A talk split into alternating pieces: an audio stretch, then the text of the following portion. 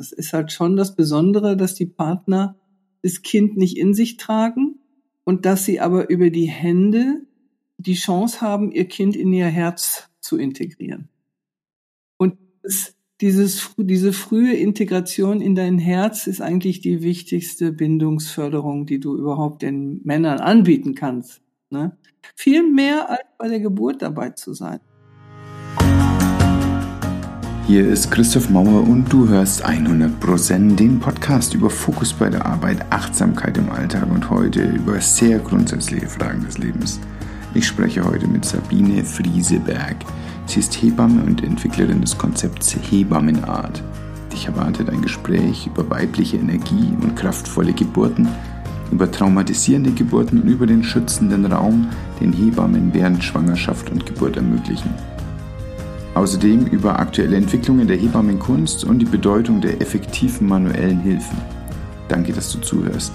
Ich wünsche dir viel Spaß und eine lehrreiche Zeit.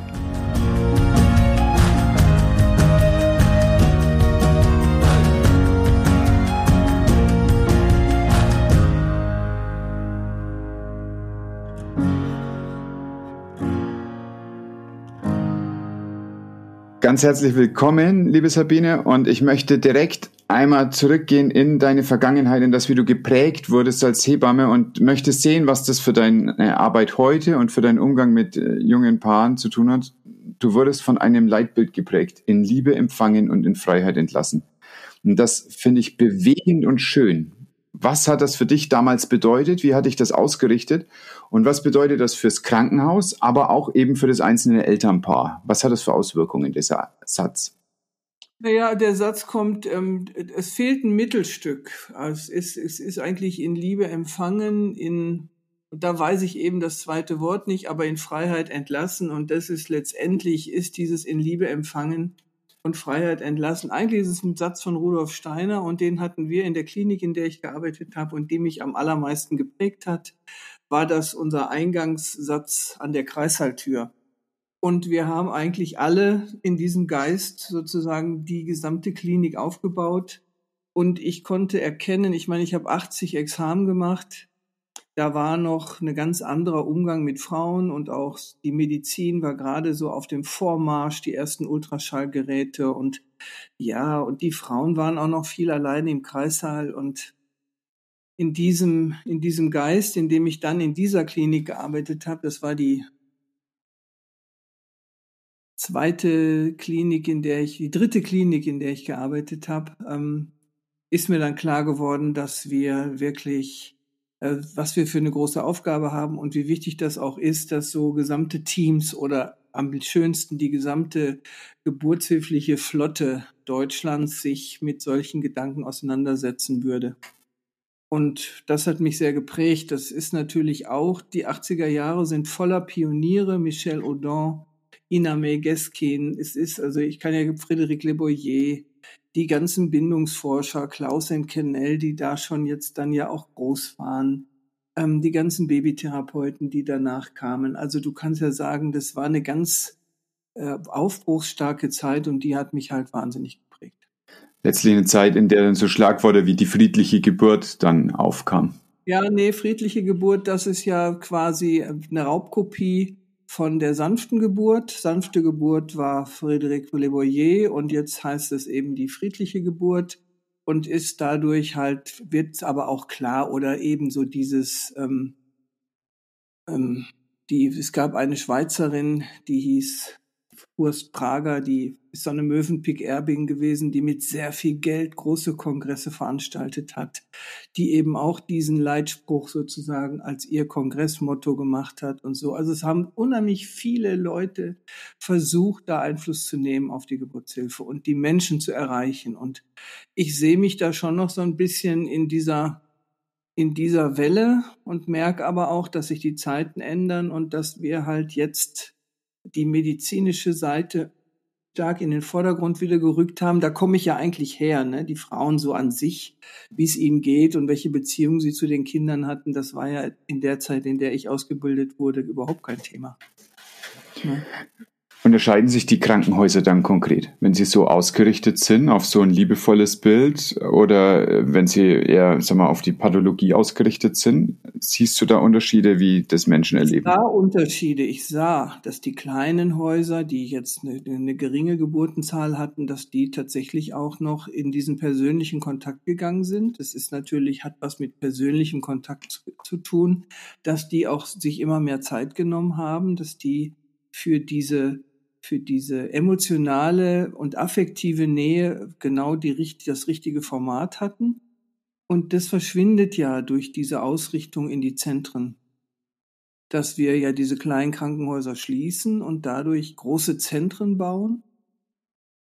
Verschwindet natürlich auch so ein bisschen die Möglichkeit, ähm, sich da wirklich auch individuell einzulassen, wenn wir nicht neue Konzepte schaffen für große Kliniken. Das ist eins meiner Themen. Das ist jetzt nicht unser Thema heute, aber äh, da merkst du auch, dass das dringend notwendig ist, dass die großen Zentren auch gucken, was sie verändern können, um den Frauen da eine Heimat zu bieten. Hm. Du, äh, du beschäftigst dich viel mit der Salutogenese und äh, da ist ja der Begriff der, der Kohärenz was ganz Bedeutsames. Was bedeutet denn der Kohärenzsinn im Verlauf von einer Schwangerschaft? Kohärenzsinn ist eigentlich das schwierigste Wort, finde ich, so, um es auch den Frauen zu erklären, weil das äh, so fremd ist uns allen, ne? Und für mich ist so die erste Übersetzung gesunder Menschenverstand. Weißt du, meine Großmutter, die ist 96 Jahre alt geworden und als ich so Teenager war, hat sie immer zu mir gesagt, jetzt hat der Arzt mich schon wieder angeschimpft, dass ich drei Jahre nicht da war. Aber was soll ich denn da? Wenn ich da hingehe, werde ich ja nur krank. So, das ist die, das war die Generation meiner Großmutter und die hatten noch ein gutes Verständnis dafür, dass sie selbst verantwortlich sind für ihr Leben. Und gerade im medizinischen Bereich ist das ja systematisch den Leuten abgewöhnt worden. Die brauchen heutzutage halt immer eine Bestätigung und eine Nachfrage von Experten, um ähm, sich sicher zu sein, dass alles in Ordnung ist. Und leider passiert dadurch das Gegenteil, dass sie einfach dieses, diesen Sinn für, was mache ich da eigentlich? Warum mache ich das? Und wie viel ist mir das wert? Das ist denen halt, geht, geht uns in der modernen Welt, sagen wir es mal so, immer mehr verloren. Und ja, da setzt, setzt so meine Arbeit an, dass wir versuchen, den Frauen da auch wieder Mut zu machen und einen Boden unter die Füße zu geben, dass sie für sich in ihrem Leben eine hohe Verantwortlichkeit haben und dass sie das auch können. Ne? Damit unterscheidet sich der Verlauf der Schwangerschaft, das Erlebnis von einer Situation, wo du anders rangehst? Ich behaupte ja, weil die Frauen natürlich dann auch mit einer anderen Kraft in die Geburt gehen. Es gibt natürlich auch Arbeiten darüber, die sagen, Kohärenz hin verändert Geburt gar nicht oder Resilienz verändert Geburt gar nicht.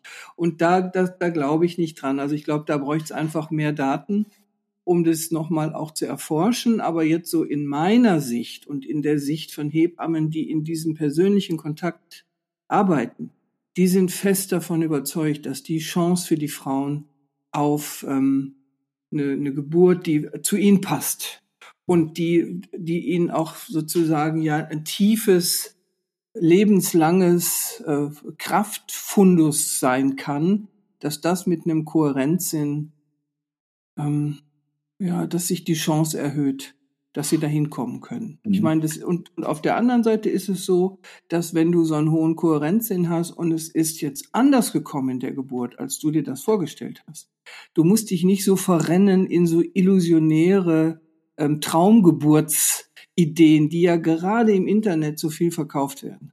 Ne, deswegen ist das auch so mit friedlicher Geburt und so, dass die Methode an sich ähm, ist gut, aber Geburten sind nicht immer friedlich. Weißt du, Geburten sind powerful, da kommt diese ganze Frauenkraft raus, die sind laut, können.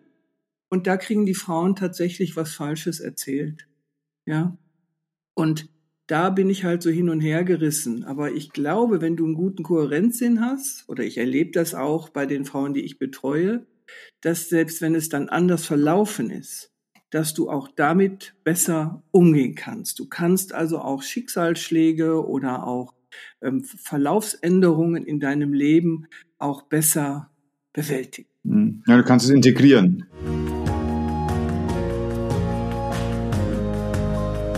Es geht mir ja nicht darum, irgendwas Schönes, heile Welt zu verkaufen, sondern mir geht es tatsächlich um diese Frauenkraft.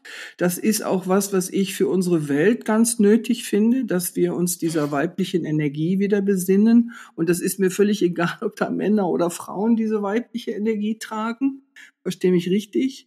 Aber dass wenn wir diese weibliche Energie nicht wieder kräftigen, dann geht es uns auf der ganzen Erde nicht mehr gut.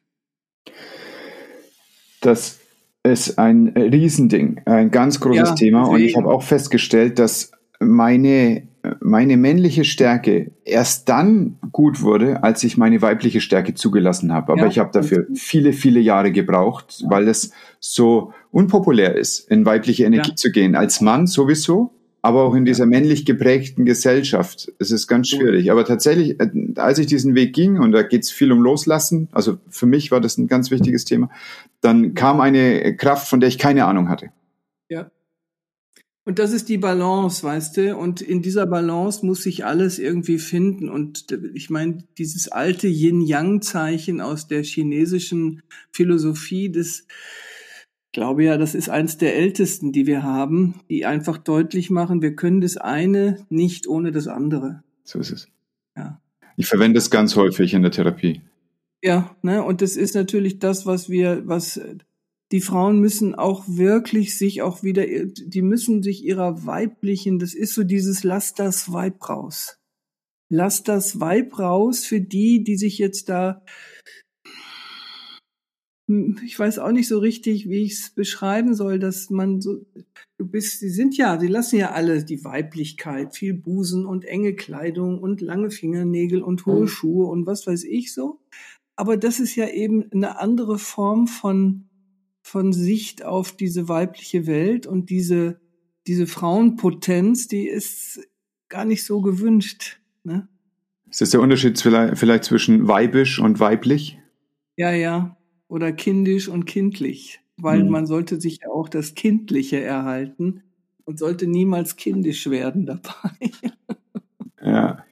Ja, das ist so, das sind einfach diese feinen Unterschiede, die, wo ich so merke, du brauchst schon auch so ein Leben, um das wirklich bis im Detail zu verstehen oder daran zu kommen und und das meine ich eben, jetzt müssen die Alten ran, die das vielleicht verstanden haben, um den Jungen da einen guten Boden zu bilden. Ne, da gibt's ja auch so eine Sicht, dass die Frauen, die selber nicht mehr bluten und nicht mehr ähm, sozusagen in diesem Fruchtbarkeitszyklus sind, dass deren Aufgabe es ist, die jungen Frauen zu stärken und zu stabilisieren. Und da sehe ich halt so ein bisschen meine Aufgabe.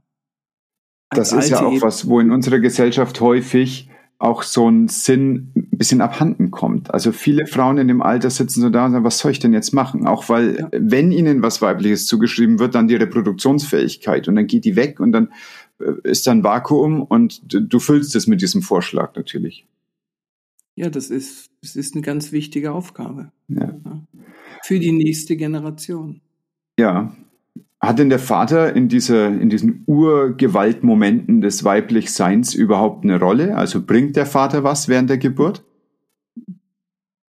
Also ich glaube, dadurch, dass er eine ganz wichtige Bezugsperson ist, ist es für ihn, ist es schon sehr wichtig, dass er dabei ist. Aber diese männliche Welt hat natürlich, da haben die Männer Einfluss genommen auf Wahl des Geburtsortes und männliche Wahl ist für meine Liebste nur das Beste. Schatz, wir gehen in Level 1 Krankenhaus. Wo man immer wieder sagen muss, seid ihr sicher, dass das für eure Frauen der richtige Ort ist? Also es ist eine andere Sicht auf die Dinge und auch da brauchst natürlich in der Schwangerschaft eine Begleitung, genauso für die Partner wie für die Frauen dass ihnen so ein bisschen auch da, ist auch der Kohärenzsinn wichtig, dass nochmal auch klar ist, was ist Geburt für euch als Familie, was ist mhm. Geburt für euch als Paar. Ähm, und da halte ich den Partner für ganz wichtig. Also, aber ich habe auch gemerkt, dass man dem Partner nicht die ganze Last aufbürden kann. So nach dem Motto, du bist ja dabei im Kreissaal, ne? Weil die Partner sind ja genauso in so einer Ausnahmesituation. Und früher haben sie sich rausgezogen, weil sie mussten ja wieder weiter funktionieren. Sind sie gar nicht rein in diese Geburt. Jetzt sind sie bei der Geburt dabei. Jetzt leben sie das Wochenbett aus, weil sie ja auch Beziehung zu ihren Kindern aufnehmen wollen. Finde ich, ist das total wichtig. Aber dann müssen sie sich auch einlassen und nicht nur, dann müssen sie mit in die Geburtsvorbereitung und eben dann eben auch dieser pränatale affektive Kontakt, dass sie wirklich auch schon vorgeburtlich Kontakt aufnehmen mit ihrem Kind und dass sie so ein bisschen weicher werden und sich da so etwas auf eine neue Seite einlassen. Das ist schön, wenn das geht und das ist auch jedes Mal ähm, ja auch so in der Geburtsbegleitung. Ne? So dann die Partner, die brauchen wirklich auch eine gute Begleitung. Sie können nicht nur sich denken, ich muss da meine Frau unterstützen. Das ist fast fast eine Überforderung, wenn die so gar nicht ähm, auch noch eine gute Begleitung dabei haben. Deswegen bin ich ja wirklich auch der Meinung, ohne eins zu eins Begleitung geht das nicht. Und da wir das ja in den Krankenhäusern zwar jetzt mit der neuen Leitlinie einfordern, aber ich sehe es in den nächsten 20 Jahren überhaupt nicht umzusetzen, ähm, haben sich dann jetzt halt die Doulas da so ein bisschen etablieren können in Deutschland, die dann einfach diese Begleitung machen. Und das ist natürlich auch ein affektiver Kontakt, den sie anbieten und ja, das muss man halt auch sehen, dass in den Kliniken wir das kaum schaffen werden. Also ich finde ja, man muss es schaffen. Ich finde auch, das ist die Aufgabe von uns Hebammen, ähm, dass wir da einfach diesen Kontakt ermöglichen für beide, für den Partner und auch für, für die Frau natürlich an erster Stelle. Du hast jetzt gerade schon von diesem affektiven Kontakt gesprochen. Ganz ähnlich klingen, aber und vielleicht in die gleiche Richtung, das sind diese effektiven manuellen Hilfen die du ja, genau. lehrst. Ähm, genau, die, die, effektiven manuellen Hilfen sind eigentlich in unserem, wir haben ja so, ein, so eine Art Label gegründet. Das ist mir wichtig gewesen, weil ich gemerkt habe, es gibt so viele Marken, die da gerade im Internet rumsausen und den Hebammen geht sozusagen so ein bisschen ihr Arbeitsfeld flöten. Und es geht ja um das Thema sichtbar machen. Und deswegen haben wir Hebammenart gegründet als Marke. Und Art steht, ist ein Wortspiel steht eben für diese affektive Regulationstechnik. Und das bedeutet, wir versuchen, ähm, eine Bezogenheit herzustellen mit den Frauen. Wir möchten auch diese Bezogenheit, dieses in Resonanz gehen mit den Paaren, heißt auch, sie können wieder besser in Resonanz gehen mit ihren Kindern. Und diese Resonanz ist ja, denk an Hartmut Rosa, das Grundprinzip allen Lebens. Ja.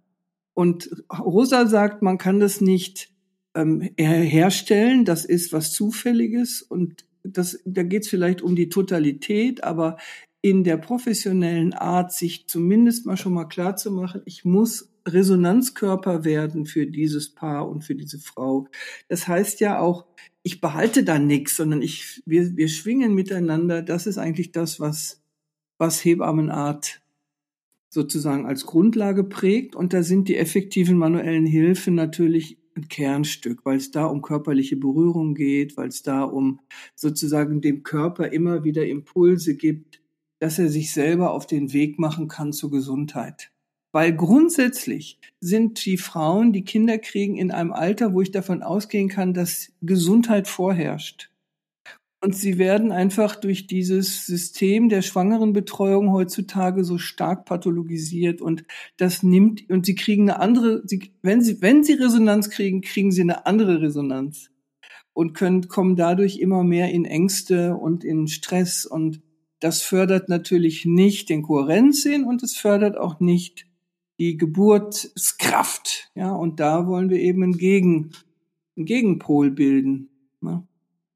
Und sagen auch den Frauen, dass Hebammen eigentlich die Fachfrauen sind für Gesundheitsförderung und für sich selber wieder auch spüren und wahrnehmen. Und das ohne Worte und ohne therapeutische Sitzungen und so, sondern so ganz einfach über den Tastsinn und über die Nähe, die man haben kann. Und das ist, da braucht man auch keine Angst vor zu haben, das ist sehr, ähm, ja, wir respektieren das, was die Frauen sind. Wir wollen da auch nicht eingreifen, wir wollen die auch nicht verändern, sondern wir wollen ihnen einfach nur das ihrem Körper immer wieder Hilfen geben, sich selbst zu regulieren. Also, und das funktioniert wirklich wunderbar. Das ist ja genau das Yin-Prinzip, was du gerade beschreibst. Art steht natürlich auch für Kunst. Das ist mir ganz wichtig. Ich finde, Kunst ist noch eine der letzten Bastionen von Freiheit. Und ähm, ich finde eben, wir müssen aufpassen, dass wir uns in der Wissenschaft, weil diese statistische Wissenschaft ist auch wieder männliches Prinzip und ich möchte den Hebammen gerne beibringen, dass sie Körperkünstler, dass die Frauen eigentlich Körperkünstlerinnen in dieser Geburt sind, dass sie auch das Recht haben, sich selbst zu formen und auszuprobieren und kennenzulernen und dass es einfach auch noch eine Freiheit braucht. Und deswegen dieses Art als Kunst und Art als Hausfrauenart, Hebammenart, sowas können nur Hebammen. Das ist sozusagen die dritte Bedeutung. Such dir eine Hebamme, die Hebammenart macht, dann kriegst du auch gutes Essen, so. Dann wirst mhm. du gut genährt werden. Mhm. Und das, ähm, ja, das ist ein Versuch. Mal gucken, ob es uns gelingt. Ja. Gäbe es denn von diesen effektiven manuellen, äh, manuellen Hilfen was. Wenn jetzt gerade das jemand hört auf dem Weg zum Kreissaal, kann das jemand noch umsetzen oder braucht es wirklich eine wochenlange Vorbereitung, dass das dann unter Nein. Stress auch klappt? Es geht eigentlich immer. Natürlich ist es schön, wenn man wochenlang vorher Zeit hatte. Aber es gibt mittlerweile ganz viele Kolleginnen, die die Ausbildung machen, die ausschließlich in der Klinik arbeiten und die wahnsinnig erfolgreich damit sind. Hm, ich habe so einen Schweizer Kreissaal bei mir in der Nähe. Ich wohne ja in Konstanz. Und die haben jetzt fast alle schon, und da sind jetzt auch schon die Ärzte, dass sie sagen, kannst du mal, klar, die gehen da technischer ran als ich. Die gehen natürlich dann mehr dran. Ähm, kannst du mal da gucken, das Kind kommt nicht ins Becken rein und so. Und trotzdem ist es, ist es halt alleine dadurch, dass sich jemand um dich kümmert, dass dieser Beckenraum wieder eine Resonanz kriegt, haben die, sind die super erfolgreich. Mhm. Ja. Und das, ähm, also das ist auch das, was wir so auf den Treffen immer wieder merken. Ich meine, du hast keine Garantie, weil vielleicht braucht's noch was anderes, aber es ist doch schon auch sehr so, dass man ziemlich sicher sagen kann, dass ähm, das hat eine ganz hohe Wirkung. Und das ist auch meine Idee. Ich wollte bei meiner Masterarbeit schon darüber schreiben und habe in Konstanz so ein ähm, da sitzen so Traumaleute, die sich mit traumatisierten Schwangeren beschäftigen an dieser Psychiatrie in, auf der Reichenau. Und äh, da bin ich hingegangen, habe gesagt, ob sie mich begleiten wollen in der Masterarbeit. Und wir haben mir abgeraten, weil ich könnte ja in der Masterarbeit, das Format wäre zu klein. Ich könnte ja nur drei Frauen vergleichen. Und was wollte ich damit aussagen? Und dann habe ich gemerkt, ja, da hat er eigentlich recht. Aber dann ist es eine Grundlagenforschung, eine physiologische Grundlagenforschung und da brauche ich Tausende und das ist die Idee, dass wir jetzt so einen Expertenstamm aufbauen und dass wir dann versuchen, da eine hohe Fallzahl irgendwie nochmal auch nachzuweisen, welche Wirkung dieser effektive Kontakt hat. Das ist jetzt die Vision dabei. Ob wir das schaffen, mal gucken. Aber es ist zumindest der Versuch, auch zu beweisen, welche Wirkung dahinter steckt. Ne, und es gibt schon, es gibt schon Studien dazu, was Massagen macht oder auch, dass die 1 zu 1 Betreuung so eine hohe Wirkung hat, so dass ich glaube, dass es eigentlich äh, ziemlich klar, dass das auch sicher ist. Da brauche ich jetzt eigentlich gar nicht mehr so viel Studien zu. Ja, ich bin sehr gespannt auf das Ergebnis. Also es gibt sowohl in meinem Bekanntenkreis Menschen, von denen ich weiß, dass die Geburt sie angestrengt hat, auch im Nachgang noch. Aber auch in der Praxis gebe ich, äh, gibt es immer wieder Anfragen, wo ich so, hier, die Geburt war so, dass ich jetzt keine Lust habe auf ein weiteres Kind. Ja. ja. Und das ist eine handelsübliche Formulierung für eine traumatisierende Geburt. Wo ist es? Und dann ist ja richtig Arbeit notwendig, um das zu klären. Also wenn es, und es ist ja tatsächlich so, dass es auch sein kann, die Hebammen glauben, die Geburt war gut und die Frauen sind überwältigt von der Power und damit traumatisiert. Ne? Und ich glaube auch, es gibt ja so einen Tag im Jahr, wo man Rosen vor die Kreissaaltür legt, wenn man das Gefühl hat, man ist schlecht behandelt worden oder traumatisiert. Und das ist eben, da schließt sich der Kreis, ne, dass ich glaube, viele Frauen sind traumatisiert, weil ihnen etwas Falsches auch erzählt worden ist, äh, wie Geburt ist. ne, dass sie sich wundern über diese Wucht. Darauf waren sie nicht vorbereitet. Und das ist halt auch so ein Ritt auf der Rasierklinge. Auf der einen Seite brauchst du diesen Trance-Zustand, in den musst du geraten, dann ist es super. Und auf der anderen Seite muss dir aber auch klar sein, dass du in Kontakt kommst mit weiblichen Urkräften, von denen du keine Ahnung hattest. Ne? Und das, ähm, da braucht's meiner Meinung nach eben, dafür braucht's Hebammen. Das ist der Job der Hebamme. Und was wir da gerade so machen, dass wir uns immer mehr in der Wissenschaft verlieren, für mich ist das ein Verlust von großem geburtshilflichen Potenzial. Ja. Ganz schade. Ja. Einer meiner wichtigsten klinischen Lehrer hat mal gesagt, Medizin ist keine Wissenschaft. Medizin ist eine Heilkunst, die sich wissenschaftlicher Methoden bedient. So ist es. Und damit ist ganz vielen Sachen der Zahn gezogen und das macht einen Raum auf, ganz anders zu arbeiten. So ist es. Und wenn wir da nicht hinkommen, dann verliert die Wissenschaft wirklich auch immer mehr ihren Einfluss. Also die, die medizinische Wissenschaft, weißt du? Wo wollen die hin? Die, eigentlich glaube ich, die stehen mit dem Rücken an der Wand in ganz vielen Bereichen. Ne? Und diese Diskussion jetzt mit dieser S3-Leitlinie, dass es heißt, ja, man soll jetzt da das ZTG nicht so mehr benutzen in der normalen Geburt und diese Streitereien, die da jetzt im Nachhinein schon wieder laufen, man, das ist einfach schade, weil es geht ja um ganz was anderes. Es geht ja um die Begleitung. Und wenn du als Hebamme in einem guten Kontakt bist, dann nimmst du ja ganz andere Sachen wahr. Und das wird ja gar nicht ernst genommen. Es wird uns ja sogar empfohlen, wir sollen Leopold, also diese Untersuchung des Kindes, die Lage und die Größe und Fruchtwassermenge, kannst du ja alles über die Hände wahrnehmen und dein, dein Gehirn registriert sogar Veränderungen bei der nächsten Untersuchung und ja, die neueste Empfehlung ist, dass du sollst jetzt auch noch Ultraschall lernen als Hebamme und wenn du dann mit den Händen getastet hast, sollst du das mit dem Ultraschallgerät verifizieren. Und dann bist du besonders gut. Und das ist schade, weil das zeigt, wir geben der Maschine immer noch die höhere Wertigkeit. Und haben so tolle Hände, weißt du, die Hände, wenn du dich mit Händen beschäftigst, was du über die Hände für Erfahrungen machen kannst, wie Hände in Kontakt treten können, das kann keine Maschine ersetzen. Ja? Aber du musst erfahren sein, du musst es auch tun, du musst damit arbeiten, du musst es regelmäßig machen. Und wenn du das nicht mehr lernst oder in der Praxis nicht mehr umsetzt, dann kannst du das auch nicht. Und dann brauchst du Maschine. Gibt es denn Kulturen, in denen das selbstverständlicher funktioniert? Wir sprechen ja jetzt die ganze Zeit von einem Ingenieursland, naja, sagen wir mal so, du hast ja so einen Cut in Europa. Du hast die Schweden, du hast die Holländer, die Engländer, die arbeiten ja ein bisschen mehr, wo die Hebamme eine andere Aufgabe hat. Natürlich gibt es noch diese Ultraschalluntersuchungen, aber es gibt einfach dort mehr Hebammenarbeit und weniger, weniger Medizintechnik. Ultraschall in unseren, in unseren westlichen Ländern gibt's überall. Meine Kolleginnen, die jetzt zum Beispiel mal eine Weile in Afrika gearbeitet haben, die sagen natürlich alle, du bist ein Monat in Afrika, du fühlst alles, weil du hast überhaupt kein Gerät. Ja, in bestimmten Regionen Afrikas hast du kein Ultraschallgerät, da bist du auf deine Hände angewiesen.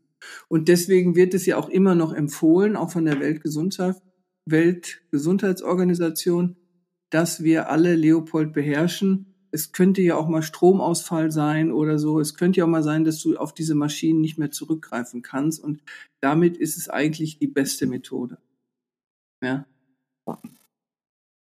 Kulturen, wo es wirklich anders ist, glaube ich, das ist gar nicht mehr so leicht, weil wir werden ja überall, wir sind ja in einem Wachstumsglauben und deswegen müssen wir immer noch mehr verkaufen und noch mehr Geräte und noch mehr und deswegen kann ich dir jetzt nicht sagen, ja, da, da ist es so, sondern hm. auch so die, die ich kenne, die jetzt da so im, im afrikanischen Support sind, die sind immer ganz stolz, wenn sie ein Ultraschallgerät angeschafft haben. modernes. Jetzt haben wir, jetzt haben wir endlich ein modernes Ultraschallgerät. Und das habe ich in deinem Podcast gehört. Ultraschall hat ja auch absolut gute Seiten. Weißt, ich will das ja nicht schlecht machen. Das auch, auch in Schwangerschaft kann Ultraschall extrem helfen. Und es ist mittlerweile auch so, dass ja auch manche Frauen diese Pforte haben, ihre Augen.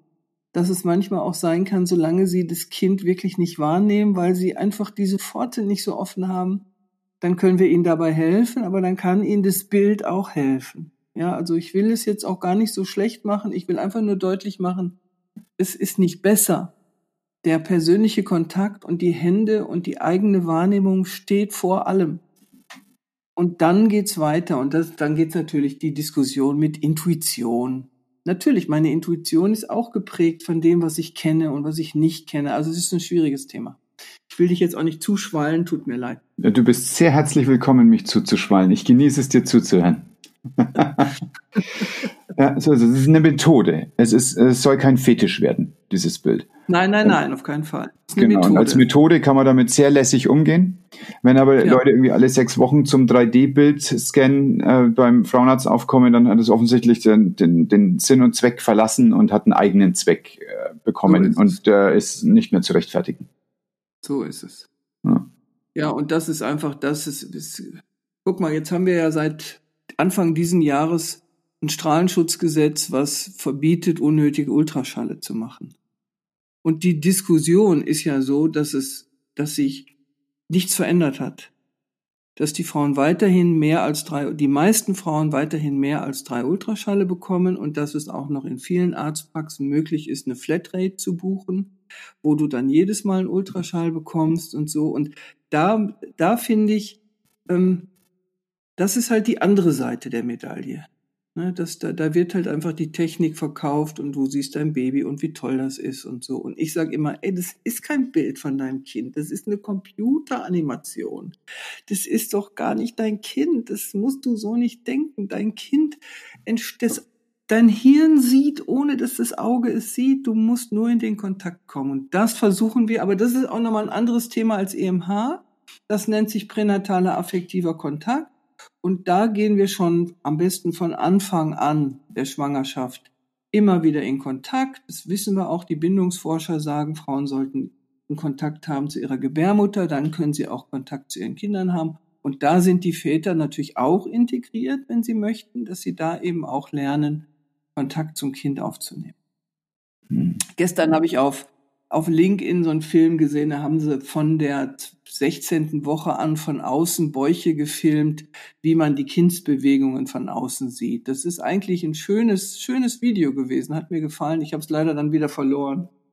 Ähm, weil man natürlich, das, du musst es nicht sehen, du fühlst das. Und als Frau fühlst du es ja noch früher als als Partner. Das ist halt schon das Besondere, dass die Partner das Kind nicht in sich tragen, und dass sie aber über die Hände die Chance haben, ihr Kind in ihr Herz zu integrieren.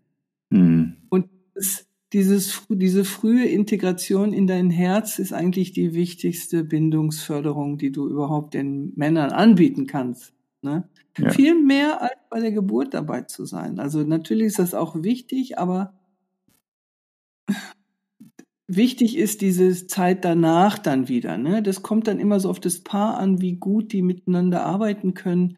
Ich glaube auch, dass es Frauen gibt, die in der Geburt ihre Partner gar nicht so feste brauchen. Aber wenn das Kind dann da ist, dann entsteht wieder so ein besonderer Zauberraum. Und da ist der Partner dann natürlich, ach, ist einfach wunderbar zu beobachten. Ja, das ist auch meine Erfahrung. Ich habe als Anästhesist ja sehr, sehr viele Geburten erlebt, aber nur die, wo es hakte, sonst wäre ich nicht ja. dazu gerufen worden. Und ja. ich habe oftmals gedacht, dass der Mann in dem Raum gerade äh, deplatziert ist, dass der gar nicht so ja. viel bringt. Manche sind zum Beispiel, also manche Mütter sind zum Beispiel mit ihrer Cousine gekommen oder gleich mit ihrer Mutter. Das halte ich für auch ganz sinnvoll, dass eben jemand ist, der so eine weibliche Energie schon kennt ja. dass quasi eine familiäre Dula da war. So ist es. Und das waren gute Verläufe auch. Ja. Und das ist eigentlich das, was ich immer empfehle, dass ich sage, nehmt Freunde mit. Und in der Klinik, aus der der Satz kommt, war das immer möglich. Und wir hatten echte Happenings teilweise, was dann auch wieder schlecht sein kann, weil zu viele Leute da sind. Also es ist immer auch hier die Waage. Und das ist ja durch Corona ist es ja vollkommen verschwunden. Da sind die Frauen ja alleine und wissen, der Mann darf erst wirklich zur Geburt mit dazukommen in die Klinik. Also es gibt Kliniken, die haben sich da nicht drum gekümmert, aber es gibt viele Kliniken, die da sehr streng waren. Und das hat ja die Frauen extrem in, in Angst versetzt, dass sie da alleine sind. Und da stelle ich mir die Frage, wie kann das sein, dass die so viel Angst vor Klinik haben? Das ist nur, weil sie mittlerweile, weil das einfach ein gesellschaftliches Wissen ist, in der Klinik wirst du nicht vom Herzen aus betreut. In keiner Krankheit ist es so und in fast keiner Klinik ist es so. Und dann aber, wenn das Bedürfnis so groß ist wie bei einem Geburtsvorgang, dass eben das Herz ist. Es ist ja was anderes, wenn mir der Unterschenkel gerichtet wird nach einem Bruch. da muss ich vom Unfallchirurgen auch nicht herzlich betreut werden. Ne? Aber in sowas, wo so, wo so viel Emotionen dabei sind, dann ist genau das sicherlich ein großes Bedürfnis. Aber glaub mir, wenn dir der Unterschenkel gerichtet wird und da ist jemand da, der, der nett mit dir ist, dann hältst du das auch besser aus. Ganz, ganz zweifelsohne. Ja. Das ist vielleicht auch einfach anästhesiologische Stumpfheit, dass ich äh, mit den Unfallchirurgen inzwischen klarkomme ähm, und die einfach so reden lasse, wie sie sind. Aber wenn einer natürlich unbeleckt in so eine Situation kommt und es noch nie erlebt hat, dann ist es für den auch äh, möglicherweise zu rüd. Ja. Also ist immer gut, ne? Also das ist ja, ich habe ja so eine große Haptonomie-Ausbildung. Das ist ja ein holländischer ähm, Physiotherapeut gewesen, der diese Ausbildung gemacht hat und der hat ja nicht nur die pränatale Begleitung, sondern der auch die Haptosinne sieht. Der hat ja auch Ausbildung gemacht für Ärzte, dass die wieder lernen im Kontakt, also vor allen Dingen natürlich Hausärzte. Der war Holländer und hatte so den Hausarztstatus an erster Stelle, dass die einfach wirklich bis hin zur Sterbebegleitung ist natürlich dieser affektive Kontakt so ein menschliches Grundding eigentlich. Und das ich glaube ja schon, dass, also Menschen haben das, das muss man nicht lernen, aber du musst es wieder freischaufeln. Und auf der professionellen Ebene halt noch viel mehr als so im persönlichen Bereich. Ja, also natürlich, wir Menschen haben das, weil wir soziale Wesen sind. Wir haben in Rudeln gelebt, lange bevor wir äh, den Logos integriert haben und die Sprache integriert haben in unser Leben und konnten ganz intuitiv, ähm, kooperativ, aber auch ähm, grenzensetzend agieren, ohne dass wir drüber reflektieren mussten. Und jetzt ist so ein, mhm. auch das ist wieder ein Fetisch, dass wir alles mit dem Verstand klären müssen oder meinen, das klären zu müssen und äh, ganz sicher mh, hm, verschüttet das das Intuitive. Ja, das in der Medizin gleich doppelt. Ja. Und in der Geburtshilfe brauchst du das Intuitive. Du musst da rankommen. Es hilft dir. Auch im Leben, was es ist ja so, wenn du, wenn ihr als Paar einen guten Kontakt zu diesem Baby habt, dann habt ihr es ja auch später leichter mit dem Kind. Dann geht das ja auch intuitiv. Du kannst dich ja nicht immer auf dein Kind konzentrieren. Du musst ja auch mal leben. Und wenn dieses Kind dann neben dir ist und du bist intuitiv, affektiv mit ihm verbunden, dann kriegst du ja unheimlich viel mit auf anderen, auf anderen Kanälen so. Ne? Und das finde ich einfach auch das Tolle, dass man schon so weiß, ah, das kenne ich schon und ja, und dass es dann so ein, so ein leichtes Miteinander ist. Hm.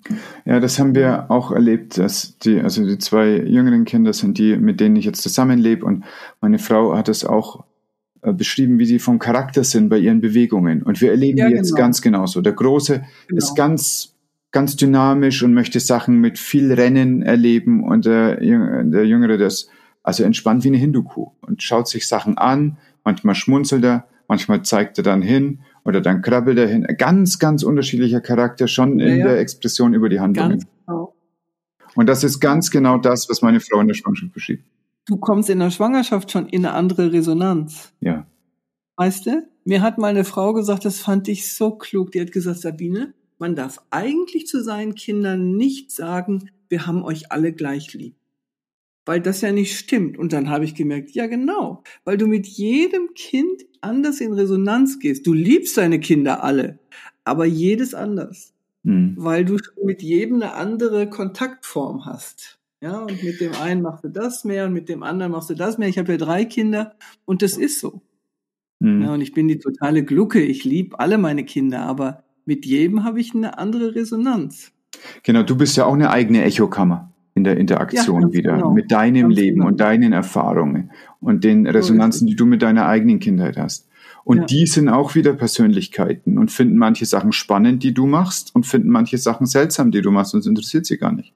So ist es. Und deswegen finde ich auch, wenn es einen Vater gibt, ganz toll, wenn der sich damit reinbegibt. Mhm. Von frühester Zeit an, weil dann hat das Kind schon mal zwei Resonanzkammern. Ja. Und dann kommen noch die Großeltern später dazu und so. Also das ist doch einfach auch das Tolle für so ein Kind, dass es sich dann auch Sachen aussuchen kann. Ne? Und das macht natürlich wieder hohe Kohärenz, weil du kannst es selber entscheiden. ja. Und das ist einfach auch so das, was bei einer Familie, oder vielleicht bin ich auch altmodisch, aber was Familie auch so stark macht. Ne, dass die Kinder, wenn ich, wenn ich eine freiheitliche Familie ähm, leben kann, dann können die Kinder sich da drin wirklich super gut entwickeln und ob, zu ihrem Ding kommen, so, ne, in Freiheit. Und das ist einfach dieses in Freiheit. Ja gut, wenn da natürlich ich jetzt Steiner durchklingen höre, das war vorhin, vorhin für mich neu, dass das ein Zitat von ihm ist, dann geht's ja genau darum. Also er sagte, ja, vor, das ist ja bummelig 100 Jahre her, sagte, dass wir jetzt in der Generation sind, dass Menschen sich das erstmal entwickeln können zu dem, was eigentlich am Potenzial genau. da ist. Genau. Das war ja, ist ja, für der, der war ja eigentlich auch da in seinen Gedanken revolutionär zu seiner Zeit. Das haben wir ja heute auch viel leichter eigentlich, aber wir müssen uns auch drum kümmern. Sonst bist du gefangen. Ich meine, du siehst ja auch, wenn du dich so umguckst, immer mehr Kinder vor solchen Geräten. Und da entsteht ja keine Freiheit. Das ist ja manipulativ. Ja, ne, habe ich gestern Abend erst mit Freunden darüber gesprochen. Das ist äh, wirklich interessant, weil es so den Fokus einfängt. Und ich glaube auch, dass das Smartphone oder halt Wischhandy oder so habe ich das am Anfang genannt, als ich selber noch keins hatte und ein bisschen despektierlich drauf geguckt habe. Ich glaube, dass das für viele Männer auch so ein Zärtlichkeitsobjekt ist, wo sie so drüber ja. pushen können, wischen können und dann das ganz verträumt machen und dann aber äh, ohne die Gefahr, dass dann von dem Telefon auch eine Forderung kommt. Also das sagt dann nicht, du, ich kann gerade nicht oder du, äh, warte mal, ich muss gerade kochen, sondern es steht immer zur Verfügung. Ja. Und dann wird ja. natürlich das als Regulationsmethode von den Kindern auch erlernt. Die genau. sehen ja, wie der Vater das macht. Genau. Was sie nicht sehen, ist, dass die Mutter sich drüber aufregt. Ja, und dass einfach die Interaktion dadurch ja auch verloren gehen. Ne? Es gab, als ich schwanger war mit meinem ersten Sohn, das ist jetzt also 31 Jahre her, gab es von Wim Wenders einen Film, genau über dieses Thema. Ich weiß leider nicht mehr, wie der Film hieß. Ich glaube, er hieß Amerika, aber ich, I'm not sure. Und dort hatten alle Menschen so kleine Kästen und guckten da immer rein und sahen ihre Träume. Also der hat da eine Zukunftsvision hingelegt, die war großartig. Und in diesem in diesem ständig da reingucken, haben sie sich verloren und entleert und waren hinterher nur noch so Hüllen. Und, und damals sind wir so raus und ich war so ganz ergriffen von diesem Film und mein Mann und ich sind vor kurzem durch, durch Zürich gelaufen und haben in so ein Hotellobby geguckt und da saßen ganz viele Menschen und die haben sich aber alle nicht mehr unterhalten, sondern mhm. jeder stierte in sein Handy. Und deswegen ist natürlich auch, wenn ich jetzt auf so Fortbildung gehe, dann ist immer die Frage, wollen die Frauen denn überhaupt Berührung? Es gibt ja auch so viele Frauen, die wollen gar nicht berührt werden. Da kann ich das ja gar nicht machen und so, dass wir, dass das auch nochmal, um zurückzukommen, auch zum affektiven Kontakt, dass das einfach, ich glaube schon, du brauchst ein Bewusstsein über die, das ist auch wieder Kohärenz. Ich muss wissen, was es bedeutet, dass du dich da auch ein Stück weit drauf einlässt, auf diesen Kontakt weil das heute nicht mehr so die gängige Form des Miteinanders ist. Ich war mal in Marrakesch, da ist mir aufgefallen, dass die Frauen alle Arm in Arm gehen. Und dann ist mir eingefallen, als ich so Jugendliche war, bin ich auch mit meiner Freundin Arm in Arm gegangen. Das siehst du gar nicht mehr. Also ich glaube, das ist so unmerklich, dass dieser körperliche Kontakt untereinander so verloren geht, weißt? Und das würde ich gerne ein bisschen aufhalten mit der kleinen Möglichkeit, die ich habe. Mhm. Oh ja, das ist äh, wirklich spannend. Ich erlebe das manchmal in der Klinik, wenn ich mit Studenten arbeite, die dann zum Beispiel Handbewegungen noch nicht können. Und früher habe ich da ganz normal hingefasst, habe gesagt, so, ich bewege mal deine genau. Hand. Inzwischen frage ich, darf ich deine Hand führen? Genau. Weil es die Energie anders ist als früher. Das ist die beste Erklärung, genau. die ich dafür habe. Ja, genau. Und das ist ja jetzt also sehr züchtig, wie ich die berühre. Ne? Und trotzdem spüre ich eine Barriere. Genau. Und das Gleiche gilt natürlich auch für den Kontakt zu den Patienten, dass eine, ähm, ja, eine Barriere da ist und, ja, und versucht das, das ist, aktiv vorzugehen. Eine Frau begleite, auch so mit manueller Hilfe und mit affektivem Kontakt. Und ich weiß, ich werde aber bei der Geburt nicht dabei sein. Oder es ist keine Kollegin da, die das mit kann oder so.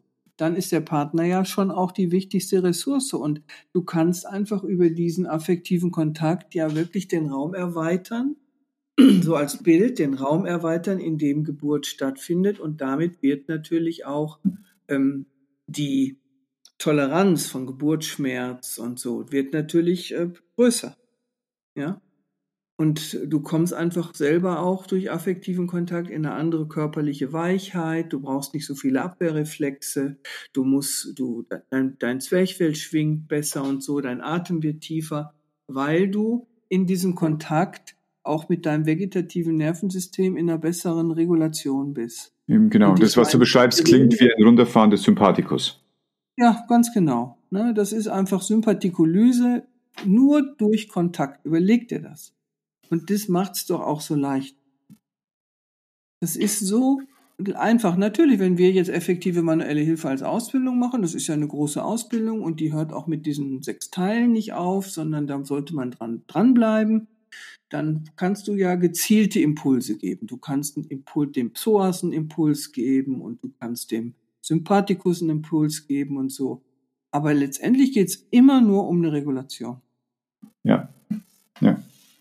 Und eine Regulation, die als eine Koregulation dann funktioniert, wenn du ja. selber einfach in einer Ausnahmesituation bist. Ja, das genau. halte ich für einen ganz, ganz wichtigen Aspekt von Partnerschaft, dass man einen Partner ja. hat, der einen koregulieren kann. Ja, genau, das nimmt das, das ist ja auch das, was ich den Kolleginnen sage. Gehst du in affektiven Kontakt, ist es selber ja auch nett. Du hast auch was davon. Ja. Du fährst auch runter. Und das ist ja. ja beim Partner dasselbe. Ihr gebt euch gegenseitig eine gute Resonanz und damit könnt ihr da auch besser den Raum halten. Du musst ja, für Geburt braucht es ja einen Raum, es braucht ja ein Gefäß und der Partner kann dieses Gefäß mithalten. Ja. Ja, das ist spannend, dass du so sagst. Das ist ja, es ist, also es ist ein Thema, da könnte ich jetzt mit dir fünf Stunden drüber reden. Deswegen habe ich immer Angst, es ist zu viel und so. Ich, ich habe mir eh schon gedacht, das, was wir gerade alles besprechen, natürlich wird es in den Vater-Podcast kommen, aber das kommt jetzt auch in den anderen. Ich will keinen einzigen Satz von dem, was du gerade gesagt hast, wegschneiden, um zu sagen, das wäre jetzt vielleicht nicht irgendwie bedeutsam, sondern das äh, kommst du einfach jetzt in beide Podcasts. Schön, super spannend. Ich denke viel nach, auch äh, gerade was die Berührung angeht. Ich glaube, dass in vielen Beziehungen ist es so, dass es entweder keine Berührung gibt oder ja. sexuell aufgeladene Berührung. So ist es. Und diese affektive Berührung, diese Nähe, das ist ja was, was davon völlig losgelöst ist, was einen, eine, sagen wir, eine Eros-Energie haben kann. Ja. Aber Eros ist ja überhaupt nicht Sexus, sondern ja. Eros ist eigentlich das, der Gegenspieler zu Logos.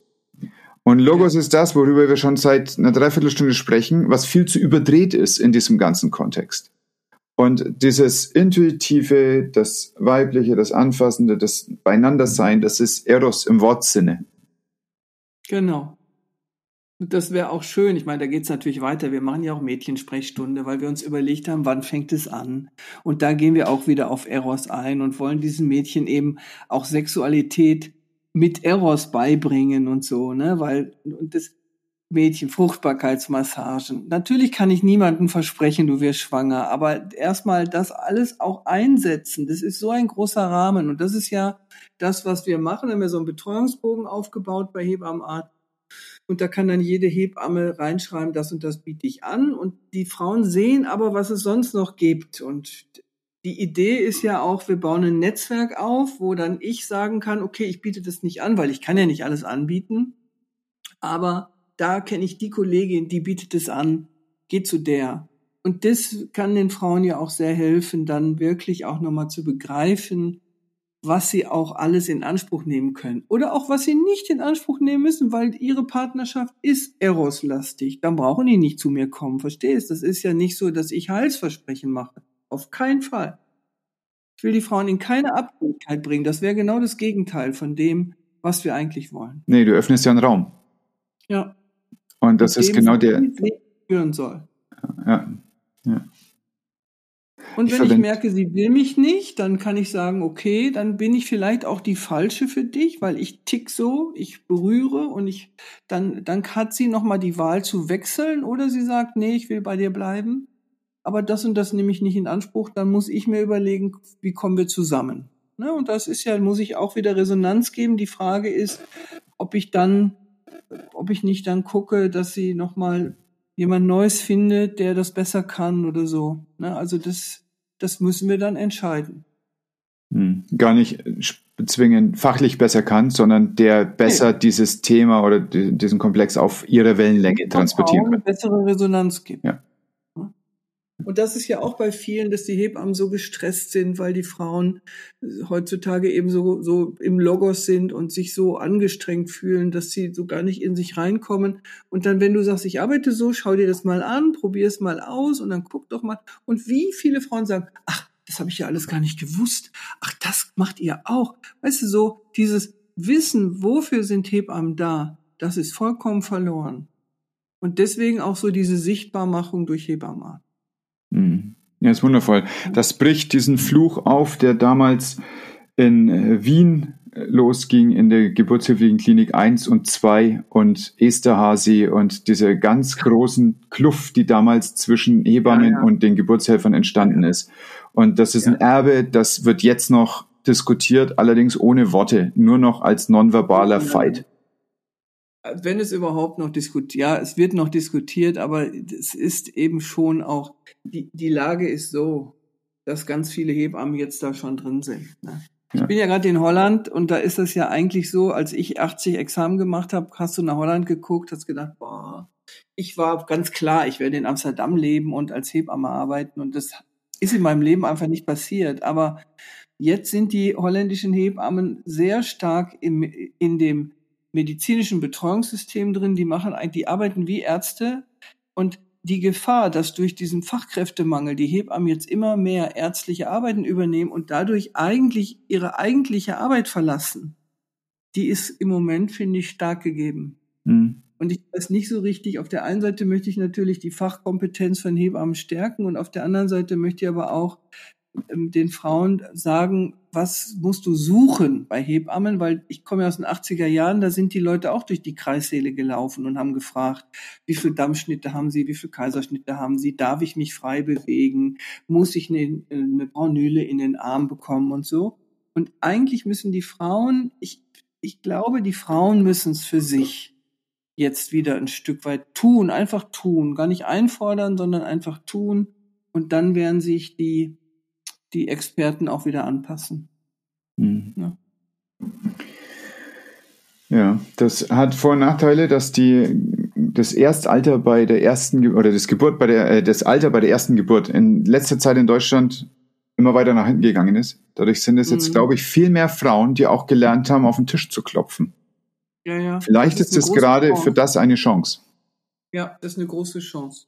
Und gleichzeitig haben die natürlich auch schon viel Zeit in ihrem Kopf verbracht was wieder eine große Gefahr ist.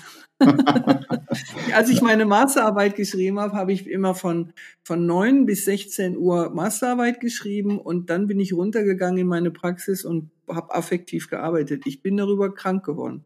Ich habe nochmal so richtig gemerkt, dass wenn du dich so in deinem Hirn bewegst, dass es dir fast nicht möglich ist zu switchen so, weißt du, Kaffee getrunken und runter ist es fast nicht funktioniert. Ne? Also man muss da schon auch ähm, diese Balance auch in den Ausbildungen gestalten und so. Also das ist auch nochmal ein großes Thema. Ja, das ist auch ein, also ich habe einen Kurs für Väter, die genau so, ja, wie Frauen auch das als, äh, als imperative Aufforderung bekommen, ja. eigentlich, wenn ein Kind in ihr Leben kommt, dass sich was ändern darf. Ja. Und bei vielen fehlt es aber an dieser Selbstregulation. Und dann kommen die von der Arbeit heim und genau. dann sagt das Kind, setz dich mit mir hin und spielt Duplo. Und dann sind sie nicht in der genau. Lage, loszulassen, dass genau. sie jetzt gerade noch der große Entscheider waren, acht Stunden lang. Und auf einmal müssen sie nichts weiter machen, als Anzug ausziehen und sich auf den Boden setzen. Ja. Und eine der ganz wichtigen Übungen, die ich da mache, ganz früh im Kurs und immer wieder wiederhole, ist so eine Regulations-Selbsthypnose, dass die Leute runterfahren. Und das habe ich auch vorhin gemacht. Also bevor wir uns unterhalten haben, habe ich da acht Minuten am Boden gelegen. So viel Zeit reicht doch völlig aus dafür. Ja. Einfach so ein Ankommen in dem, was macht mich aus gerade und wie spüre ich und was ist. Ja. Ja, und dann super. ist der Verstand schon ganz weit weg. Genau. Und es braucht ja nicht ja, lang. Man muss jetzt nicht dafür drei Stunden kleine, schlafen. Einen affektiven Kontakt kriegen. Ja. eigentlich sind Kinder ja dafür genau richtig, weil die sind ja so affektiv. Die bringen dich ja dahin, ne? dass sie sich einfach auf den Boden legen und die Kinder dürfen über sie rüberkrabbeln oder so und dürfen einfach da sein und können mitspielen mit dem Duplo einfach erstmal nur auf dem Papas Bauch bauen oder so. Ich glaube, das geht, also ich finde es richtig, verstehe mich nicht falsch. Ne? Es ist einfach nur, wenn jetzt jemand es nicht kennt, was könnte er stattdessen machen? Ich glaube, Kinder helfen einem so. Ich weiß, ich bin ja jetzt, habe jetzt drei erwachsene Kinder, die Tür ist zu. Ich habe jetzt ein erstes Enkelkind, das ist natürlich köstlich. Aber wenn du jetzt so die Mütter siehst mit diesen Kleinkindern, die so drei bis fünf Jahre alt sind und die labern denen so die Ohren voll und du siehst, die Mütter sind schon so leicht gestresst, dann denke ich immer, wenn ihr wüsstet, was ihr da für eine Gesundheitsressource um euch rumwuseln habt, wenn ihr das einfach einschätzen könnt. Und das kannst du halt als älterer Mensch viel besser und kannst immer mal wieder deutlich machen, wie schön das ist, Leben mit Kindern ist das Beste, was einem passieren kann im Leben, finde ich. Äh, wenn du ein paar Jahre dazwischen hast und vor allem das nicht dein eigenes Kind ist, dann hast du auch nicht so die Projektionen am Start. Ja, ja, genau. Dann fällt es natürlich leichter, lässig zu bleiben. Ja, ja. Das ist der Vorteil, wenn man Großeltern ist. Da kann man auch mal ja. Lässig sein und sagen, richtet euch nicht so auf. Wenn der jetzt eine Tasse Milch mehr trinkt, dann wird er nicht daran sterben. So. Ja. Ohne dass man sich über Erziehungsmethoden streiten muss. Ich meine, das versuche ich mich da rauszuhalten, ne? Aber sie machen auch alles gut hier, meine Kinder. Also die Lisette macht alles gut. Ich sag's nochmal, sie sitzt hier neben mir.